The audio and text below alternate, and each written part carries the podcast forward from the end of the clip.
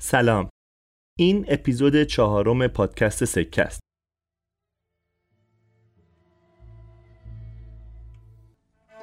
در پادکست سکه من مهدی ناجی و چند تا از بچه های دانشکده اقتصاد دانشگاه تهران هر بار در مورد یک موضوع مهم اقتصادی با یک کارشناس صحبت می‌کنیم. در این قسمت قصد داریم کمی در خصوص بازار آزاد صحبت کنیم و مهمان ما دکتر امیر حسین خالقی است امیر حسین دکترای رشته سیاستگذاری عمومی از دانشگاه تهران داره. و اگر اهل مطالعه باشید و به اقتصاد علاقه من باشید حتما مقالات زیادی از امیر حسین در مجلات و نشریات اقتصادی دیدید تا حالا.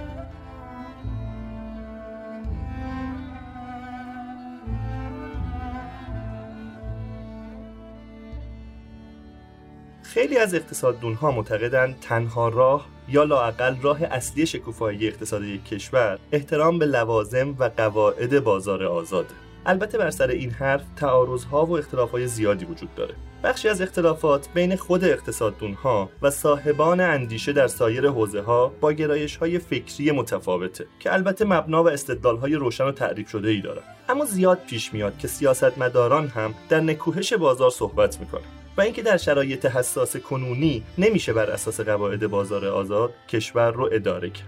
اما اگه دقت کنید به نظر میاد احتمالا برخی از این سیاستمداران تعریف و درک روشنی از قواعد بازار آزاد ندارن. در این قسمت به کمک مهمان عزیزم امیر حسین خالقی سعی می‌کنیم در مورد بازار آزاد صحبت کنیم و از ویژگی ها، قابلیت ها و محدودیت هاش بگیم.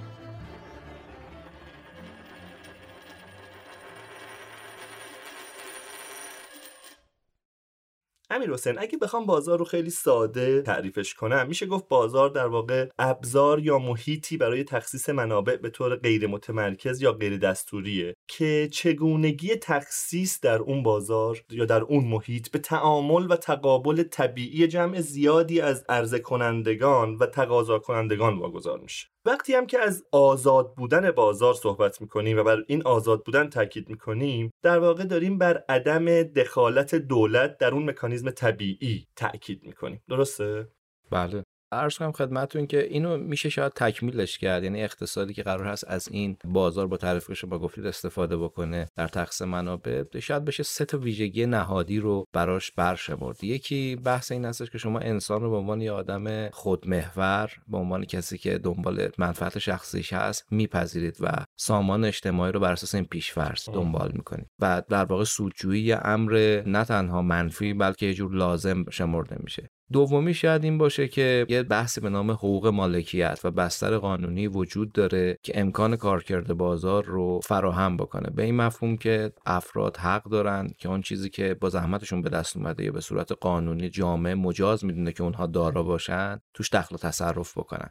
و سومی که شاید در واقع تشریح بیشتر اون نکته بازار باشه این هستش که ما به یک مکانیزم غیر متمرکز مبتنی بر مبادله های داوطلبانه تن میدیم برای اینکه منابع رو در اقتصاد بهتر تخصیص بده. این ستا در واقع میشه گفتش که پیشورزای ما هستن برای اقتصادی که بازار توش حرف اول رو می‌زنه. و طبیعی که میشه استدلال کرد هر چقدر جامعه پیچیده تر بشه امکان اینکه یه چیزی به نام دولت یا گروهی از آدم ها بتونن به کلی این رو از صفر تا صد برنامه ریزی بکنن خیلی دشوار میشه. و میشه ادعا کرد میشه پیشتر رفت و گفتش که در اقتصادهای پیچیده عملا جز بازار نمیشه به مکانیزم دیگه اعتماد کرد که اون کارایی رو به لحاظ اطلاعاتی داشته باشه. از این سه محوری که شما اشاره کردی دو تا نکته کوچیک به ذهن من رسید که همین حالا روشنش کنم. یکی اینکه شما انسان رو خودمحور دارای منفعت شخصی و با تمایل و طبیعت سودجویی معرفی کردی. تا اینجا بحثی نیست. ولی به نظر رسید که از نگاه نرماتیو یا هنجاری این رو مثبت هم قلمداد کردی. اصراری هست بر اینکه شما این رو بهش صحه بذاری. چرا اینجوری نگاه نمی کنید که انسان اینجوری است و ما اینجوری مطالعهش می‌کنیم؟ تا اینکه بگیم که نه اینجوری هست و خوب است که اینجور است. البته خب بین تجویز و توصیف نیک می‌تونید که نمیشه خط خیلی واضحی کشید. ولی در واقع این تاکید من شاید بر قضیه این هستش که آدم ها با شاید بگم بارسترین ویژگی که شناخته میشن همین دنبال کردن سود شخصی است. این دنبال کردن سود شخصی لزوما به مفهوم زیان دیگری نیست. کما که در بسیاری از مبادله ها در بازار از غذا ما به یه قضیه برد برد داریم فکر می‌کنیم و همه طرفین در یک مبادله پیچیده شاید دنبال سود شخصی باشن. ولی این قضیه برد برد رو راه بهتری برای برآوردن اون سود می‌دونن. و تاکیدم بیشتر شاید روی این باشه که آدم ها رو بیشتر از هر چیز میشه در واقع با این ویژگی شناخت و اگر قرار سامانی برای اجتماع طراحی بشه فکر بشه باقی بمونه باید با در نظر گرفتن این اصل باشه. یعنی واقعی ترین چیزی آره که شاید بشه گرفت تعارضی با حرف من نداره. باید با در نظر گرفتن این اصل باشه. چرا؟ چون که این اصل کاملا طبیعی است. بله. نه اینکه لزوما اصل درستی است. یه مقدار این منفعت رو حقیقتش تو ادبیات فلسفی دو سه قرن اخیری که حالت اندیشه لیبرال بازار یه مقدار مطرح شده با هوا و هوس متفاوت میگیرنش. یعنی انگار این منفعت شخصی با تبریک عرض کردم خدمتتون یه جوری با اقلانیت به مفهوم کلیش مقید شده. یعنی وقتی میگیم سودجویی به این مفهوم نیست که طرف دلش می‌خواد هر کاری رو انجام بده. یه مقدار باید این رو با هوا و هوس و رفتار اختیاری بینش تفاوت گذاشت. ولی خدمتتون عرض بکنم حالا وارد این بحث نمیشیم که چقدر تجویز و توصیف و هم پیوستن. به نظرم میاد که این شاید مطمئن ترین جای پایی باشه که میشه برای بنیاد گذاشتن نظم اجتماعی ازش حرف زد.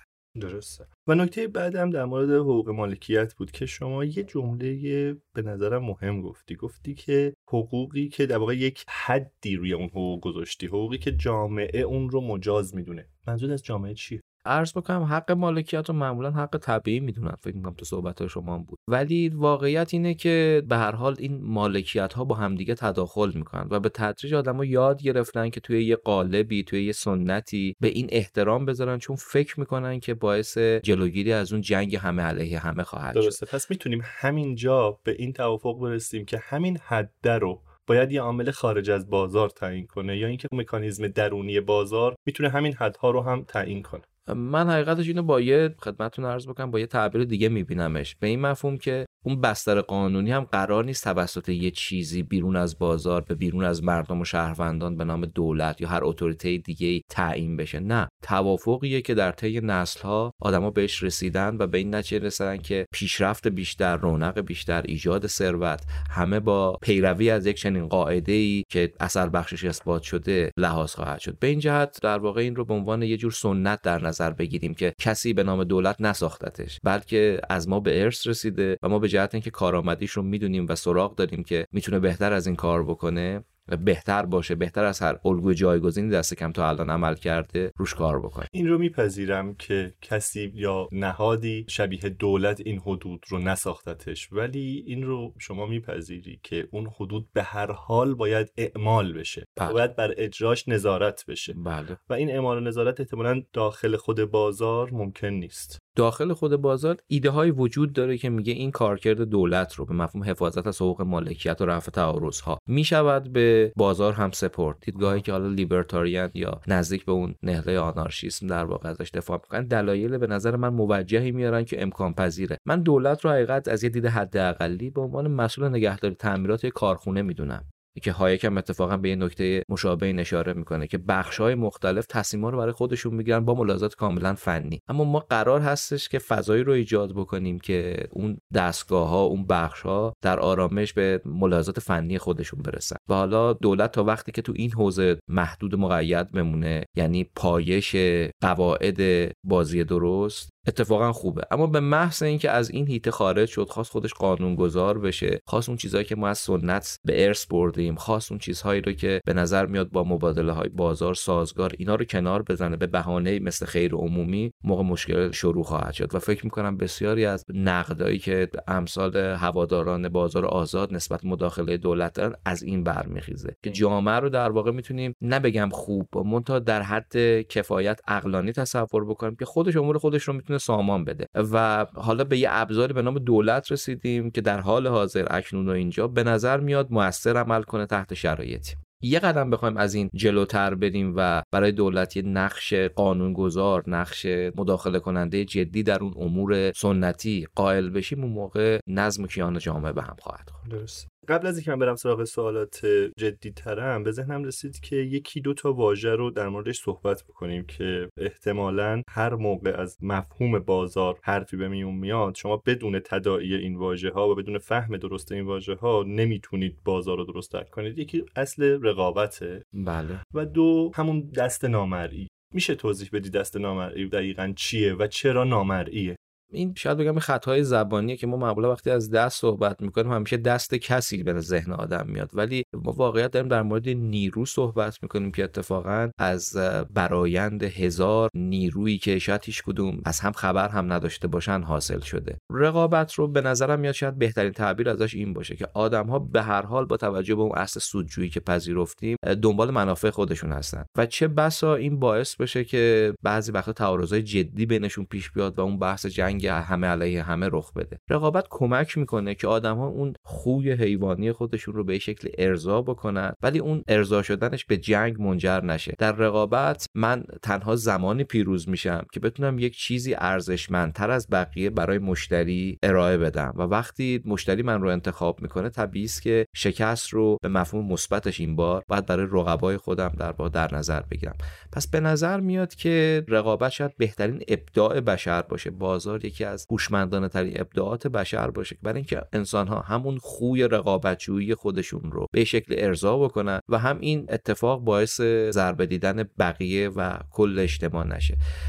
از این جهت به نظرم میاد که شاید این رو نه به عنوان بگذار هر کسی هر کاری دلش می‌خواد انجام بده بلکه بگذار هر کسی با در نظر گرفتن سود دیگری کار خودش رو انجام بده در نظر گرفت و تحلیلش. سود دیگریشو نفهمیده.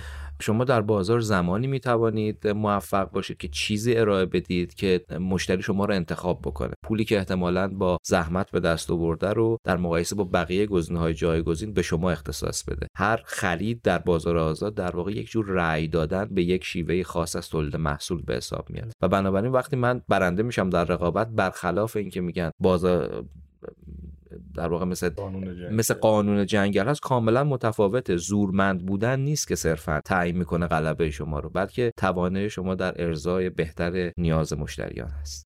امیر حسین جان برای فهم بهتر بازار یا بازار آزاد شاید بهتر باشه از اینجا شروع کنیم. یکی اینکه گزینه های بازار آزاد چیه؟ دو اینکه بازار آزاد چه ویژگی هایی داره؟ و چرا توی سری کشورها محقق میشه همچین بستری؟ توی کشورهای دیگه محقق نمیشه؟ و بذار سوال دیگه هم همینجا بپرسم که شما همه رو شاید بهتر بتونید یک جا جواب بدی. بایا اینکه واقعا شرط لازم برای شکوفایی اقتصادی همین تحقق بازاره. عرض بکنم در نگاه کلی دو تا راه بیشتر وجود نداره. اینکه یه دولت یه اتوریته جمعی بیا تصمیم گیری بکنه که چیکار کنیم تو اقتصاد. یک افراد تصمیم گیری بکنن. همینجا شاید بشه از خود تعریفش هم نتیجه گرفت. خب یه عده بروکرات دولتی با کلی ملاحظه سیاسی و عدم انگیزه مهمتر از همه بهتر تصمیم می‌گیرن. یا افرادی که دنبال سود خودشون هستن و این سود رو صرفا زمانی بهش دست پیدا می‌کنن که بتونن یه جنس ارزشمند که مشتری براش پول بده فراهم کنن به بازار بدن. به نظرم میاد اقتصاد هر هر چقدر پیچیده تر شد این دومیه بهتر جواب خواهد داد. یعنی توی ادبیات توسعه هم تا جایی که دست کم من می‌دونم برای کشورهایی که خیلی فقیر هستن و تازه می‌خوان وارد فضای صنعتی شدن بشن شاید به واسطه کمتر پیچیده بودن اقتصاد و ایجاد زیر ساختا و غیره یه جور توجیه برای حضور دولت بشه تراشید ولی به محض اینکه مقدار اقتصاد پیچیده تر شد دیگه بروکراتای دولتی نه توان نه انگیزه تصمیم گیری اقتصادی درست رو داشته باشن. به نظر میاد باید کار رو به مردم سپرد. من فکر کنم این عملا الان خیلی پذیرفته شده است برای خیلیا که قدرت بازار بیشتر از اون که حالا بگیم تو رقابت یا هر چیز دیگه باشه اینه که مکانیزم خیلی کاراست برای تصمیم گیری. یعنی اطلاعاتی که همه جا پخش شده بین افراد مختلف بین 80 میلیون آدم پخش هست رو طبیعتا یک اداره دولتی با هر میزان توانایی و خوشنیتی و اینها نمی‌تونه در اختیار داشته باشه. پس بنابراین شاید کاری که بشه انجام داد اینه که تصمیم رو سپورت به دست مردم و مسئولیت همین رو در قالب سود و زیان هم به همین صورت. ببین از که شما کردی من اینجور می‌فهمم که یک نهادسازی اولیه رو شما مقدم بر تشکیل یک بازار سالم می‌بینی یا نه؟ نهادسازی رو به مفهوم اینکه یه بنایی داشته باشیم که این رو بسازه یه سازنده به نام دولت داشته باشیم خیر طبیعتا. ولی به نظرم میاد یه حداقلی از تکامل نهادی تکامل چرا به خاطر اینکه شما گفتی که توی کشورهایی که هنوز اقتصادشون شکل نگرفته یا خیلی پیشا صنعتی شدن هستن ظاهرا میپذیری که یک دولتی بالا سر کار باشه و دولتی که به شدت مداخله گره و دستی در اقتصاد داره. همچین چیزی از صحبتات فهمیدم نه من عرض کردم این باز موجهتر به نظر میاد. یعنی اتفاقا سابقه حضور دولت ها توی اقتصاد یه همچین کشورهایی هم در نظر بگیریم. خیلی اسامی موفقی نداریم. فرض بفرمایید صرفا شاید بشه از کره جنوبی اسم برد. ولی در بقیه جا مثل بسیاری از کشورهای آفریقایی اتفاقا مداخله دولت نه تنها باعث رشد نشده بلکه بیشتر فساد به بار آورده و باعث ثروت آفرینی عملا نشده. بلکه تونسته فقط ثروت رو برخی از کسایی که به طیف سیاسی نزدیک هستن منتقل بکنه. ارزم این هستش که تو این حالت اولیه باز یه مقدار به لحاظ کلی به لحاظ سوری قضیه پذیرفته است. ولی در عمل باز برای همین هم ما خیلی دستمون پر نیست. به نظر میاد ما صرفا برای در واقع موفقیت بازار آزاد نیاز به یه جور زمان داریم. نیاز به این داریم که در واقع جامعه تا یه اندازه به حدی از ثبات به یه حدی از گفتگو رسیده باشه. بعد یواش یواش میشه امیدوار بود از بین خود همین افراد از بین خود آدم و شهروندان کسانی به فکر تولید ثروت بیفتن. تقریبا فکر می‌کنم در انگلستان در امریکا در بسیاری از موارد اتفاقا مشاهده خیلی خوبی داریم که تولید ثروت به رغم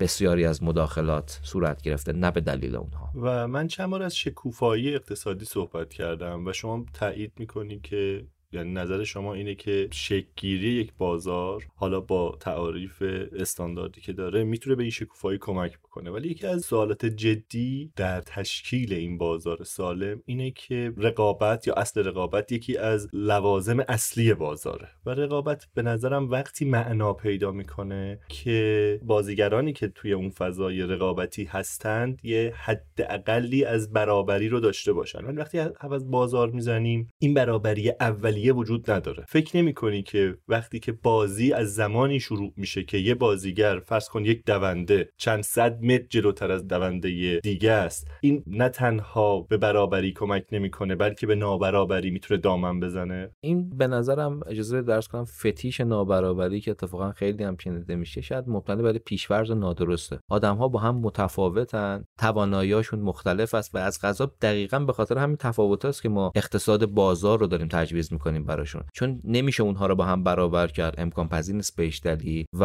لازمه که هر کس توی رشته ای توی حوزه ای که احساس می‌کنه می‌تونه مفیدتر باشه ارزش به بقیه بس خیلی جدیتر از اینه. خیلی بس هم جدیتر از اینه. ببین اینجوری که شما میگی ظاهرا کسی که از یک پدر و مادر معتاد متولد شده ببخشید اگر که خیلی مثالم در واقع بله. تند و رادیکاله و توی جوب به دنیا میاد با کسی که از یک پدر و مادر خیلی ثروتمند متولد شده اینو داری کاملا طبیعی می‌بینی و یه جوری تبدیلش داری می‌کنی به حق. که این کاملا طبیعی یعنی من وقتی که حرف از نابرابری می‌زنم حرف از تفاوت سلیقه ها و تفاوت توانایی های ذاتی نمی‌زنم. حرف از یک تفاوت جدی می‌زنم که شما وقتی که چشم روی این دنیا باز می‌کنی ممکنه فرسنگ ها از یک هم نسل خودت یا هم سن خودت عقبتر باشی. یا بازار هیچ کمکی به اون کسی که اینقدر عقبه می‌کنه یا اینکه اساسا بگی دلیلی نداره که کمک بکنه. حتما می‌کنه. تجربه تاریخی این رو ثابت می‌کنه. الان اگر ما می‌بینیم کار کودکان اینقدر بد شمرده میشه و صرفا برای بعضی از کشورهای فقیر موضوعیت پیدا می‌کنه. دقیقا به همین دلیل هست. قبل از اینکه بازار بیاد قبل از اینکه ما این انباشت ثروت و سرمایه رو داشته باشیم هر فردی هر بچه‌ای به محض که به دنیا میومد یه نیروی کار بود. چون امکان زنده بودنش اگر کار نمی‌کرد فراهم نبود. و حقوق خاصی براش متصور نبود. به تدریج که همین روال بازار همین مبادلای داوطلبانه ثروت رو ایجاد کرد یواش یواش یه عده‌ای به فکر خیرخواهی افتادن و تونستیم در واقع بحثای مثل کودکان کار نکنند و نباید کار بکنن رو مطرح بکنیم. یعنی خیلی جالب است خدمتتون بگم برای قرن 19 و 18 هم که به طور خاص 19 هم رو عرض می‌کنم که مارکس مثلا در مورد استثمار مینوشت. به محض اینکه ثروت به یه درجاتی از انباش رسید دیگه ما به این خیرخواهی تونستیم برسیم. این خیرخواهی رو تونستیم عملی بکنیم که افراد کار نکنن. چون انقدر بازدهی بالا رفته بود که دیگه نیاز به کار کردن همه اعضای خانواده نبود. فکر می‌کنین یه تعارضی داره با حرف اولت که حرف از منفعت شخصی و منفعت طلبی طبیعی آدم ها می‌زدی؟ یا سوالم رو یه جور دیگه مطرح کنم. اینکه به کارگیری کودکان ممنوع شد آیا این ایده و این عمل از دل بازار در اومد یا اتفاقا از دل نهادی مثل دولت در اومد که این کار رو منع کرد؟ کاملا از دید بازار در اومد دولت هر قانون رو نمی‌تونه تصویب با اجرا بکنه. شما زمانی که در یک کشور فقیر کار کودکان رو ممنوع می‌کنید به این نتیجه نمی‌رسه که کودکان دیگه کار نکنن چون مجبورن کار بکنن و سرنوشت خوبی در انتظارشون نیست. قحطی و گرسنگی و اینها در پیش خواهد اومد. خانواده در یک اقتصاد فقیر به کودکانش به چشم نیروی کار داره نگاه می‌کنه. اگر دولت به فرض اینکه اون اعمال حاکمیت جدی رو بتونم داشته باشه این رو عملی بکنه وضعیت بدتر شدن اوضاع افراد خواهد بود. به همین جهت همین الان هم در واقع این دغدغه شما رو ما داریم کشورهای فقیرتر می‌بینیم. چرا مثلا فرض بکنید توی بنگلادش دولت به فرض قدرتمند بودنش ممنون نمی‌کنه؟ چون امکانش نیست. چون اساسا انقدر ثروت اون جامعه نداره که نیاز نباشه همه اعضای خانواده کار بکنن. سطح درآمده خیلی پایین تر هست. امکانی برای زندگی مرفه نیست. شما وقتی یه بچه رو در اقتصاد فقیر محروم می‌کنید از کار کردن به این مفهوم که طرف برمیگرده به مدرسه یا به بازی می‌رسه و اینها. خیر به چه غذای برای خوردن نداره. و همین الان به نظر میاد که یواش یواش این خیرخواهی ها رو باید به امید یه راهی برای تولید ثروت به عقب انداخت. چنانکه در مورد محیط زیست ما می‌تونیم این صحبت رو بکنیم. مثلا در هندی که بنا به یه سرشماری بیش از نیمی از افراد دسترسی به سرویس بهداشتی ندارن ما چطور می‌تونیم صحبت از فرض بفهمه کار نکردن کودکان و محیط زیست و موارد تفننی از این دست بزنیم؟ در کل تاریخ هم به این صورت نبوده. به نظر میاد مسئله اصلی ما از غذا باید تولید ثروت باشه و من دست کم راهی سراغ ندارم بهتر از بازار که این ثروت رو محقق کنیم. بسیار خوب. هرچند احتمالا تکراری این سوالم ولی اصرار دارم که باز با تاکید بیشتر این سوال رو بپرسم. و اون اینکه در تجربه کشورهای توسعه یافته به نظرت اول تشکیل بازار و تحقق بازار شکل گرفت و باعث توسعه یافتگی و شکوفایی شد و در پیش نهادهای پیشرفته و نهادهای توسعه یافته به وجود اومدن. یا این نهادها بودن که مقدم بودن بر شکلگیری اون بازار. من حقیقت تقدم رو خیلی نمی‌فهمم. حرفش فکر کنم تو فضای سیاسی ما هم تقدم توسعه سیاسی به اقتصاد. اینا توی رابطه همزیستی با همدیگه رشد می‌کنن. من منظورم توسعه سیاسی نبود لزوما. بیشتر منظورم زیر ساخت ها بود. آیا فکر نمی کنی که یک دولتی باید باشه که زیر ساخت هایی برای شکوفایی فراهم بکنه و بعد حالا با یک مکانیزم غیر متمرکز ما بتونیم به سمت اون شکوفایی بریم. نه لزوما. اینا توی رابطه همزیستی با همدیگه رشد می‌کنن. فرض بفرمایید که ما قرنهاست الان یه جور تجارت بین الملل رو داریم. از اون زمان جاده ابریشم گرفته تا وضعیت فعلی. خب در اون سطح دولت به مفهوم فعلی پیمانهای بین المللی به شکلی که اکنون شاهدش هستیم رو نداشتیم. ولی خب افراد بالاخره به یه ترتیبی بر اساس اون قراردادی که داشتن اون تجارت رو انجام می‌دادن و تولید ثروت می‌کردن. به همین جهت به نظر میاد این که مقید بکنیم که کدوم تقدم داشت برای یکی کمتر این اتفاق میفته این دوتا در واقع دو روی کرد به تجارت و اقتصاد و ثروت آفرینی بودن که یواش یواش در طی زمان تونستن اثر بخشیشون رو اثبات بکنن و گسترده شدن و تونستن اقبال پیدا بکنن بین تعداد بیشتری. و این به تدریج در واقع چیزی هستش که تمدن ما رو به شکلی که اکنون شاهدش هستیم که فقر مطلق در دنیا به زیر ده درصد رسیده ساخته. من نمی‌خوام مداخله دولت یا نیروهای اجتماعی رو در اقتصاد نفت بکنم. اتفاقا می‌خوام به طور جدی تاییدشون بکنم ولی این نگرش ساده انگارانه شاید یه مقدار فیزیکی که اول دولت رو ایجاد بکنیم اول اون فضای نهادی رو به طور کامل و بدون نقص ایجاد بکنیم بعد یه دفعه درهای آسمان باز میشه و ثروت میباره. این رو یه مقدار تعدیلش بکنیم. واقعیت اینه که همه چیز رو باید خیلی موضعی ناکامل و به درجاتی محلی دیدش. بسیار عالی. یک کلید واژه جالب توی صحبتت بود و اونم همزیستی. فهم من این بود که منظورت از این همزیستی همزیستی احتمالا بازار و دولت. بله. همینه. از اینجا به ما بگو که اون حد دخالت دولت در اقتصاد چقدره؟ یعنی چی می‌تونه باشه یا چی باید باشه؟ چون که تا اینجا یه کار چیزی که از صحبت های شما روشنه اینه که قائل به یک دولت حد اقلی هستی به دولت کوچیک. تا کجا کوچیک و چرا؟ در حدی که اون دوتا function اصلی که عرض کردم رو برآورده بکنه در حد مسئول نگهدار تعمیرات کارخونه یعنی حفظ حقوق مالکیت و رفع تعارض ها که این دنبال کردن منفعت شخصی آدم ها باعث تعارض جدی که کیان اجتماع رو به خطر بندازه نشه. این در واقع حکم کلی بنده هست. اما یه خورده تاریخی به قضیه نگاه بکنیم. واقعیت اینه که اقتصاد بازار به شکلی که شاهدش هستیم مستلزم یه جور گسست از نسل قدیم از فضای فرض بفرمایید فئودالی و ارباب رعیتی است. اونجا چه اتفاقی میفته؟ اونجا دولت به مفهوم جدید نمی‌تونه اساسا به وجود بیاد. چرا؟ چون رقبای خیلی قدرتمندی داره. خانهای محلی هستن فئودال ها هستن. و اینجا اتفاقا بازار و دولت مناسبات جدید و دولت اقتصاد جدید و دولت یه جور رابطه همزیستی دارن. یعنی من کمک می‌کنم به عنوان بازار به عنوان کارآفرین به عنوان طبقه جدید اقتصادی که اون نظم قدیم یواش یواش عقب بره و جا باز بشه برای مناسبات جدیدتر حقوقی به نام دولت.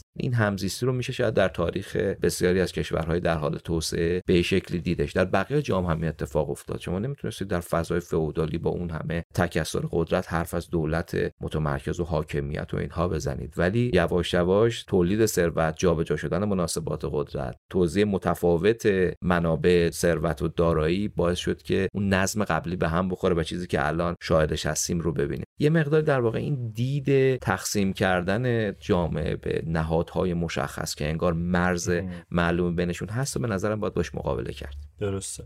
از دولت حداقلی یا دولت کوچیک صحبت کردیم؟ آیا شما هیچ باوری نداری که این امکان وجود داره که یک دولت بزرگی وجود داشته باشه ولی در عین حال اون اقتصاد اقتصاد پر رونق و شکوفا و سالمی باشه؟ یه مثال کلیشه ای بزنم. دولت رفاه.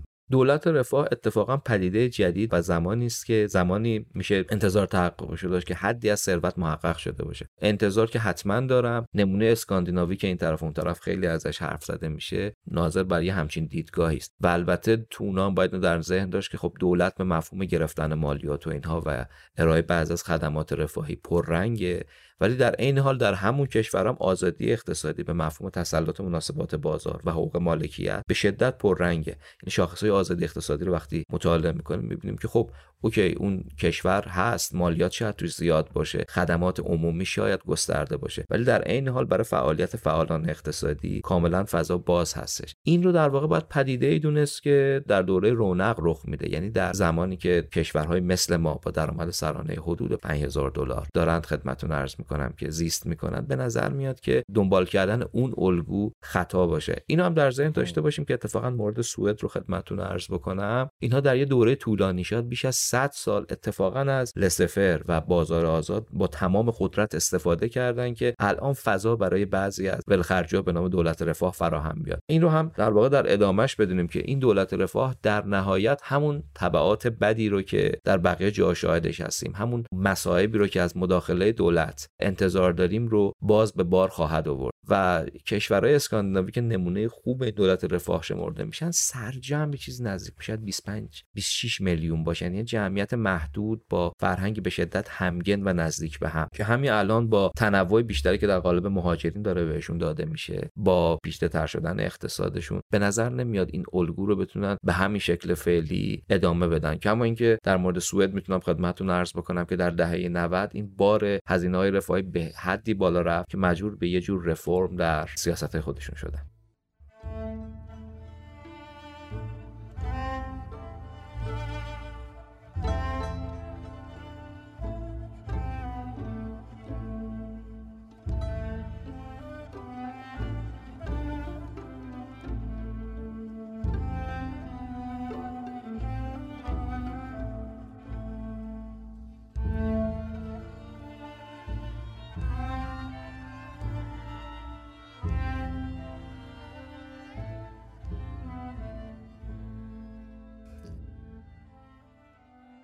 یه نویسنده ایرانی هست نیما سنندجی در مورد کشورهای نوردیک و اسکاندیناوی سوئد و دانمارک و اینهایی که خیلی ازش این طرف اون طرف به عنوان نمونه موفق رفاه گفته میشه کتابی نوشته که من فکر می‌کنم لازم حتما ترجمه بشه چون خیلی می‌بینم این فتیش دولت رفاه در بین اقتصاد خونده ها و مردم ما رایج هست. این به نظرم کمک می‌کنه که نشون بده چه فجایعی می‌تونه همین دولت رفاه به بار بیاره. در دنیای واقعی ما با کمیابی روبرو هستیم. فکر می‌کنم اصل اول اقتصاد رو بخوایم شروع بکنیم همین هست. پس بنابراین اگر احساس می‌کنیم یه چیزی فراتر از اون حدی که باید فراتر از اون حدی که بحث هزینه فایده بازار تحمیل می‌کنه وجود داره یه چیزی یک جای میلنگه. من می‌خوام تشبیهش بکنم مثل در واقع میگن قالی میمونه که یک طرفش برآمده است. اگر اون رو فشار بدید که به حد اولیه برگرده یک جای دیگه می‌زنه بیرون. اقتصاد رو هم به نظرم باید به صورت یه جور ارگانیسم دیدش که نمی‌شود از یه جایی کند به جای دیگری منتقلش کرد و هیچ اتفاقی نیفته. و این خوندن این کتاب به نظرم میاد به طور خاص در مورد این کشورهای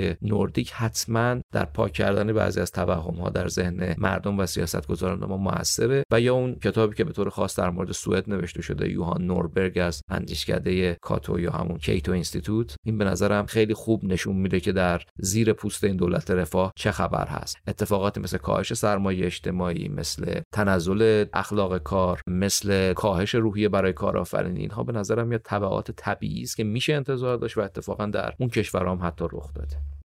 از فهوای کلامت اگر من بخوام یک توسعه سیاستی بیرون بکشم اینه که ما در هر صورت لاجرم برای رقم زدن یک آینده روشن و قابل دفاع در اقتصادمون باید دست و پای دولت رو از اقتصاد قطع کنیم. یا بخوام یکم مهربانانه تر بگم اینه که دولت باید کوچیک بشه. ولی مسئله اینه که این رو من می‌فهمم که در اغلب کشورهای توسعه یافته دولت کوچیکه. ولی از این لزوما این بر نمیاد که ما قدم اصلی یا قدم اول به سمت توسعه یافتگی کوچیک کردن دولته. دلیل اصلی هم اینه یا حداقل بگم ابهام اصلی هم اینه که با کوچیک شدن دولت لزوما بازار و اون هم اون بازار رقابتی مد نظر ما جاش رو نمی‌گیره.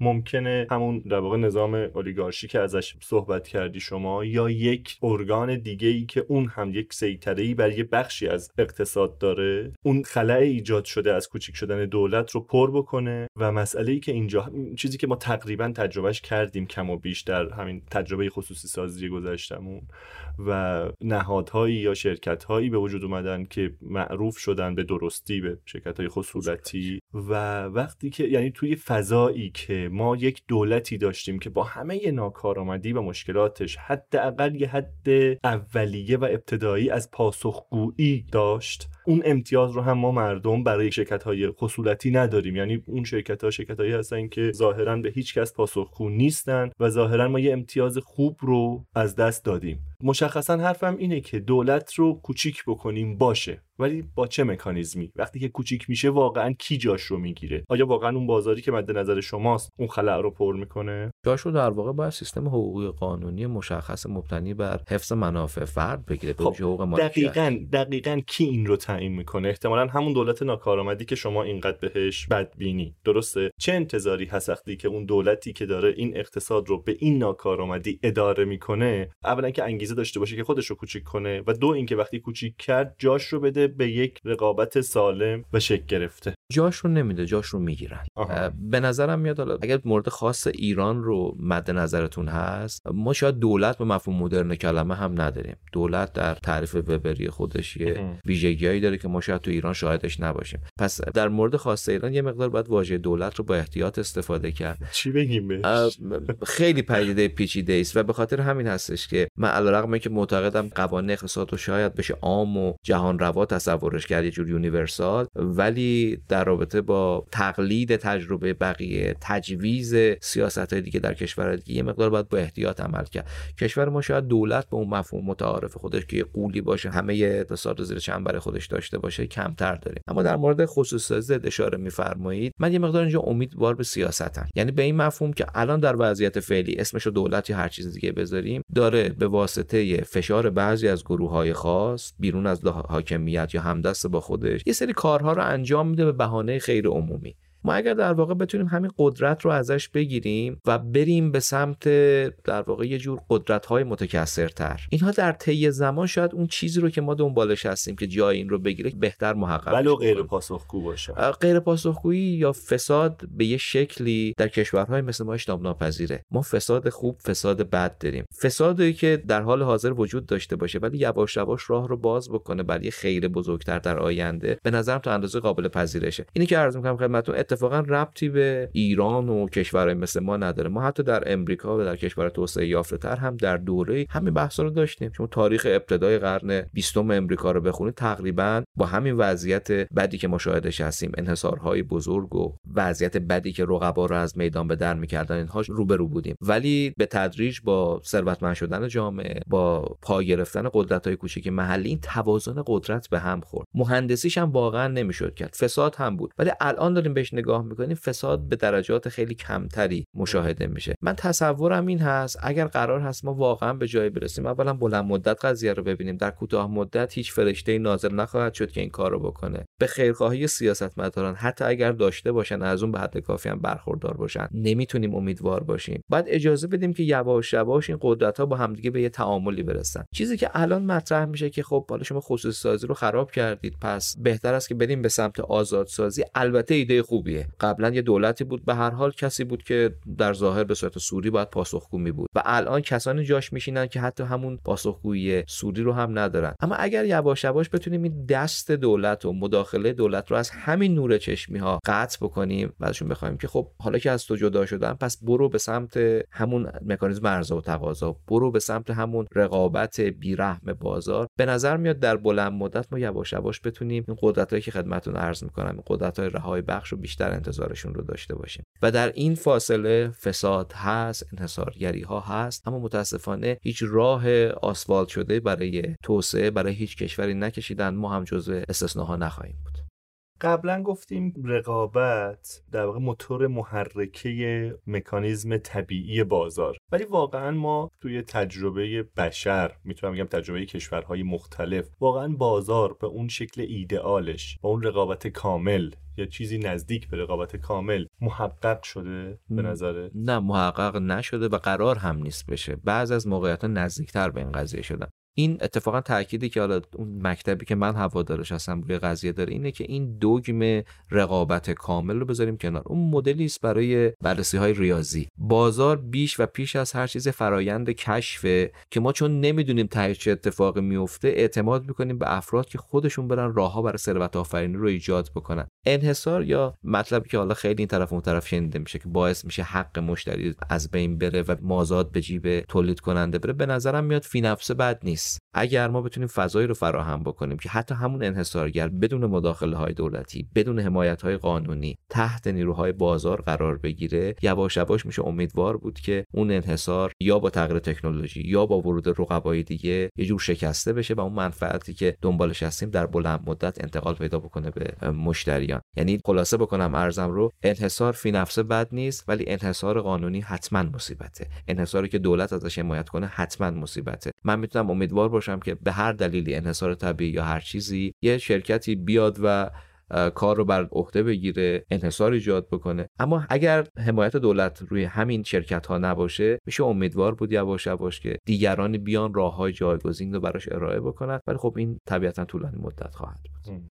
وقتی حرف از محدوده عمل کرد یا حتی وظیفه دولت زدی توی همون نگاه دولت حداقلی فقط دو تا کارکرد یا دو تا وظیفه برای دولت اسم آوردی یکی حفظ حقوق مالکیت و یکی هم رفع تعارض ها یا ایجاد شرایطی که مدیریت این تعارض ها برای اینکه مکانیزم بازار رو منحرف نکنن اگر درست بله باشم بله. ولی به نظر می‌رسه که حتی توی بازاری ترین اقتصادهای دنیا دولت ها کارهای خیلی خیلی بزرگتر دیگه ای هم می‌کنن. آیا شما با اون کارها هم مخالفی؟ مثال بودجه عظیمی که کشوری مثل ایالات متحده صرف آرندی می‌کنه توی شاخه‌ای مثل ناسا. بله. یا بودجه های عظیمی که توی همین کشورها صرف برنامه های حمایتی از مردم میشه در قالب سوبسید یا یارانه و از این دست حمایت های مستقیم مالی یا غیر مستقیم اینها رو هم شما باهاش مخالفی؟ و به نظرت می‌تونه مانع در واقع اون رونق اقتصادی یا شکوفایی بلند مدت اقتصادی بشه؟ ببین تو به عنوان نمونه بخوایم مثال بزنیم می‌شود حتما در طی تاریخ یه پروژه هایی رو مثال زد که کمک دولت گرفتن از این دادن به دیگری باعث یه پیشرفت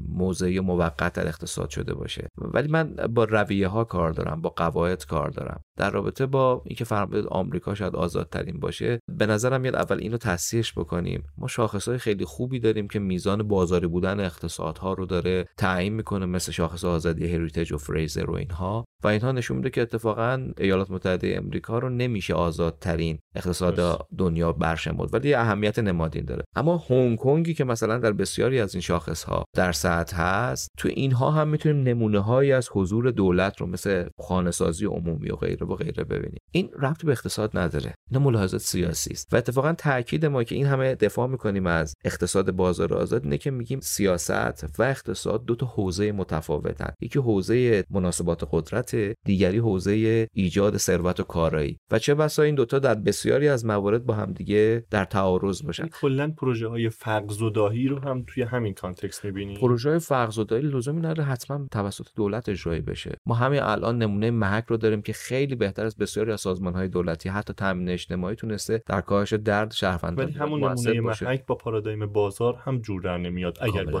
کاملا به نظرم میاد. ما در سازوکار بازار لزوما بر سود تاکید نمی‌کنیم. بر همکاری های داوطلبانه داریم تاکید می‌کنیم. انجمن ها NGO ها اینها کاملا می‌تونن فعالیت بکنن. کاری هم که انجام میدن خیلی روشنه. عملا شبیه business های انتفاعی هست. پول رو از یه دونرها یا از اعانه دهندگان می‌گیرن و بعد در این راستا نشون بدن که کار مثبتی انجام میدن و عملکردشون که مشخصا نشون میده که بهتر از خیلی کار کردن. ولی در مورد دولت قضیه کاملا برعکس میشه. دولت ها با یه همچین بهانه وارد میشن. پول رو به زور با ابزار و داغ و درفش از مردم می‌گیرن و وقتی هم عملکرد بد باشه برخلاف انجیو ها که کنار میدن راهشون و جای خودشون رو به ابزار موثرتر میدن طلب پول بیشتر می‌کنن. این به نظرم میاد تفاوتی است که باید بین دو تا عرصه دیدش. در سیاست ما کاری به کارایی نداریم. کاری به سود و زیان و هزینه فایده نداریم. ولی در بازار اگر کسی کاری نداشته باشه عملا بقایی هم نخواهد داشت.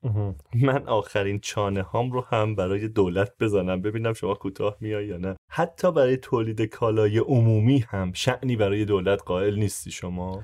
کالای عمومی منظورتون فرض بفرمایید قوه خدمات که قوه قضاییه داره ارائه میده یا خدمات دفاع ملی است یا فرض بفرمایید زیر ساختا و اینها؟ زیر امنیت و غیره. عرض بکنم که دیدگاهی که دست کم من معتقدم می‌شود دولت رو با مفهوم اون هیولای بزرگ به یه جور قوه قضاییه یه کارآمد تقلیلش داد و اتفاقا تمام دفاع ما این هستش که دولت از کارهای غیر ضروری بیاد بیرون از فربگی خودش کم بکنه که تو این حوزه کارها حالا من اسمش رو عرض کردم رفع تعارض و حفظ حقوق مالکیت کار قوه قضاییه توی اونها بتونه کارآمد عمل بکنه اگر از فربگی خودش کم بکنه. اما در مورد بسیاری از اینها مثل زیر ساختا اینها بخش خصوصی به خوبی داره عمل می‌کنه. همین مفهوم triple P public private partnership که الان مطرح شده شاید تایید بر این قضیه باشه. تمام کارهایی که دولت داره انجام میده رو بخش خصوصی هم می‌تواند انجام بدهد. با هزینه کمتر معمولا با فساد کمتر و البته با کارایی بیشتر. حتی آموزش حتی, حتی آموزش. پارک های عمومی حتی راه و جاده. و پل و اینها. اونا رو اگر ما در واقع با اون تعیین حقوق مالکیتی که خدمتتون عرض کردم اون به خوبی پیش بریم کاملا اینها قابل انجام هست. اتفاقا یه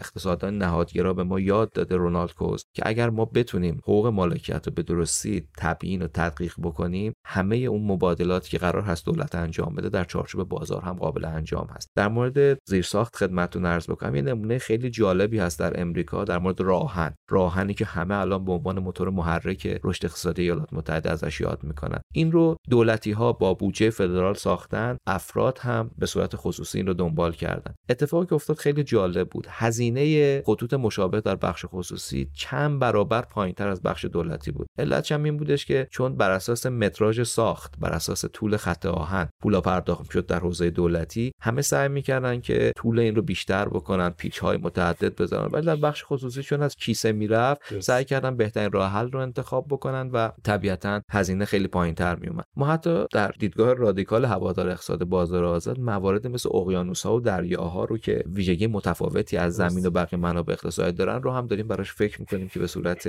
خصوصی در بیاد. یعنی خصوصی سازی اقیانوس ها الان مضمون کتابی است که دوستان علاقه می‌تونن بخونن و اتفاقا استدلالاش اصلا دم دستی درسته. بله متوجه هستم. مسیری که چین برای توسعه در پیش گرفت رو هم میشه با این توضیحی که شما از مکانیزم کوچیک شدن دولت در واقع تعریف کردید روایت کرد یا توجیه کرد. چین معمولا بین دولتگراهای نمونه محبوب به حساب میاد که انگار دولتش خیلی هوشمندانه تونست نیروهای بازار رو جهت بده. ما از یه اقتصاددان نهادگرا اسمش رو قبلا هم آوردم رونالد کوز دست کم می‌دونیم که هر چیزی که بر چین رفت اتفاقا به دلیل بازاری بودنش بود. یعنی اتفاقا دلیل پیشرفت چین رو باید در شکست دولت برشمرد. یعنی تمام طرحهای دولتی رو در کتاب خودش به نام چین چگونه سرمایه داری شد با جزئیات نشون میده که اتفاقا به شکست خورد و چون این شکسته راه رو باز کرد برای عده‌ای از کارآفرینان محلی و نیروهای غیر دولتی که در جایی که دولت فضولی نمی‌کنه کارشون رو ادامه بدن این وضعیت خوبی که الان شاهدش هستیم که چند صد میلیون نفر از زیر خط فقر بیرون میان رو ایجاد بکنن. یعنی حسن چینی ها شاید نه هدایت فرایند بازار و توسعه بلکه مقاومت نکردن در مقابل دیگرانی بود که بعد از شکست های دولت کار رو ادامه دادن. و من پیشنهاد می‌کنم اون کتاب حتما خونده بشه که چهار تا انقلاب حاشیه ای رو در واقع ذکر می‌کنه. مثل فرض کنید مناطق آزاد و طرحهای ماننده این که دولت با همین هدف بازاری شدن اومد و اجرا کرد و همشون شکست خوردن. ولی خب راه باز شد برای اینکه دور از اون سلطه حزب کمونیست کارآفرینان واقعی ثروت آفرینان اصلی کشور چین بتونن کارشون رو انجام بدن. سیستم سیاسی چین اتفاقا بعد از این شکست ها یه مقدار تعدیب شد و جلوی رشد و توسعه کشور خودش رو نگرفت. ولی الان دوباره باز شاهدش هستیم که توی همین شی جی پینگ این رئیس جمهور جدید که ماوی قرن 21 معروف هستش قرار برگردونه این روالو و به نظر میاد همین کاهش رشد چین رو که الان شاهدش هستیم شاید بشه در آینده به شدت بیشتری پیش بینیش کرد و اون سیاست های مداخله دولت مبتنی بر ارائه اعتبار ارزان به بنگاه ها معمولا بنگاه های دولتی اثر خودش رو الان گذاشته. یعنی می‌شود خلاصه بکنم خدمتتون گفت که دولت یا شکست می‌خوره در اون جاهایی که شکست نخوره به مصائبی می‌رسه که از اون مشکل اصلی شاید بدتر باشه. بسیار خوب امیر حسین جان. خیلی ممنون. من واقعا لذت بردم از توضیحاتی که دادی. اگر باز نکته ای هست که خودت بخوای اضافه کنی میشنم ببینید یه ایده که پشت اقتصاد بازار آزاد وجود داره یه جور ایمان به ناکامل بودن و اشتباه پذیر بودن آدم هست و اینکه انقدر جامعه پیچیده است که نمیشه از قبل براش برنامه ریزی کرد. حالا فرد یا گروهی به نام دولت این تمام تاکید من شاید بر اینکه بسپاریم به بازار این هستش که راه مشخصی به ثروت و اینها وجود نداره. باید این رو کشفش کرد یافتش. و این 80 میلیون تعداد همه شهروندان معمولا بهتر از بروکرات ها عمل می‌کنن. این ناتمامیت رو به نظرم میاد باید ویژگی اصلی اقتصاد بازار آزاد دونست اینکه نمیریم سراغ دولت لزوما به خاطر این نیست که هزینهش بالاست یا بد عمل می‌کنه که هر دوی اینها رو داره. به خاطر این است که واقعا مسیر مشخص نیست. مسیر رو باید به عهده کی سپورت کشفش رو. کسی که از جیب خودش با انگیزه بالا ریسک می‌کنه و اگر موفق شد هم باز از بقیه مردم پاداش می‌گیره. این فرض ناتمامیت به نظرم مهمترین فرض هست در دفاع از اقتصاد بازار آزاد و آزادی آدم. خیلی ممنون از توضیحات خوبت. من که واقعا لذت بردم و خدا نگهدار.